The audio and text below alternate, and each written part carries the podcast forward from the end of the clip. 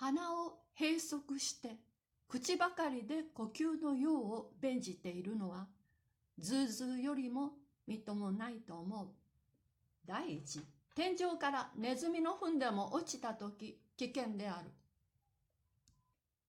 子供の方はと見るとこれも親に劣らぬ体たらくで寝そべっている。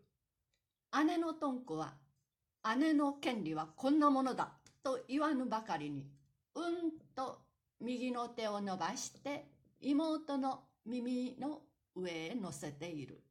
妹の寸子はその復讐に姉の腹の上に片足を上げてふんぞり返っている。双方とも寝た時の姿勢より90度は確かに回転している。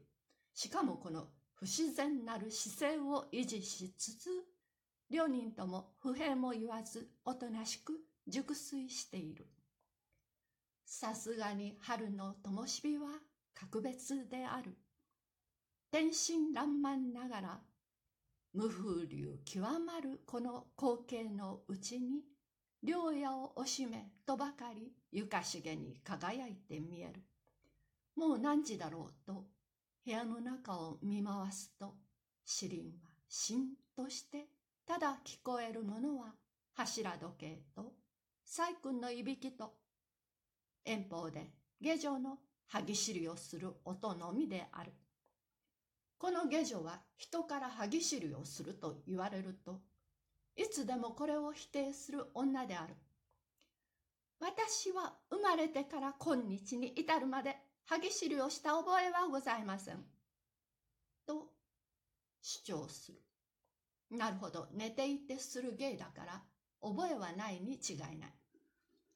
しかし、事実は覚えがなくても存在することがあるから困る。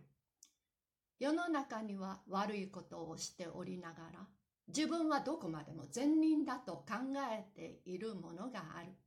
これは自分が罪がないと実信しているのだから無邪気で結構ではあるが人の困る事実はいかに無邪気でも滅却するわけにはいかぬ。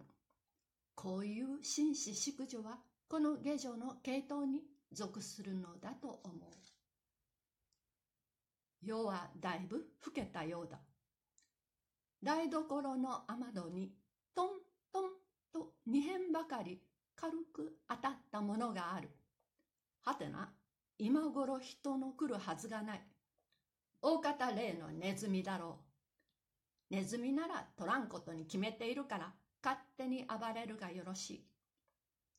また、トントンと当たる。どうもネズミらしくない。ネズミとしても大変用心深いネズミである。主人のうちのネズミは主人の出る学校の生徒のごとく、日中でも夜中でも乱暴狼藉の練習に余念なく、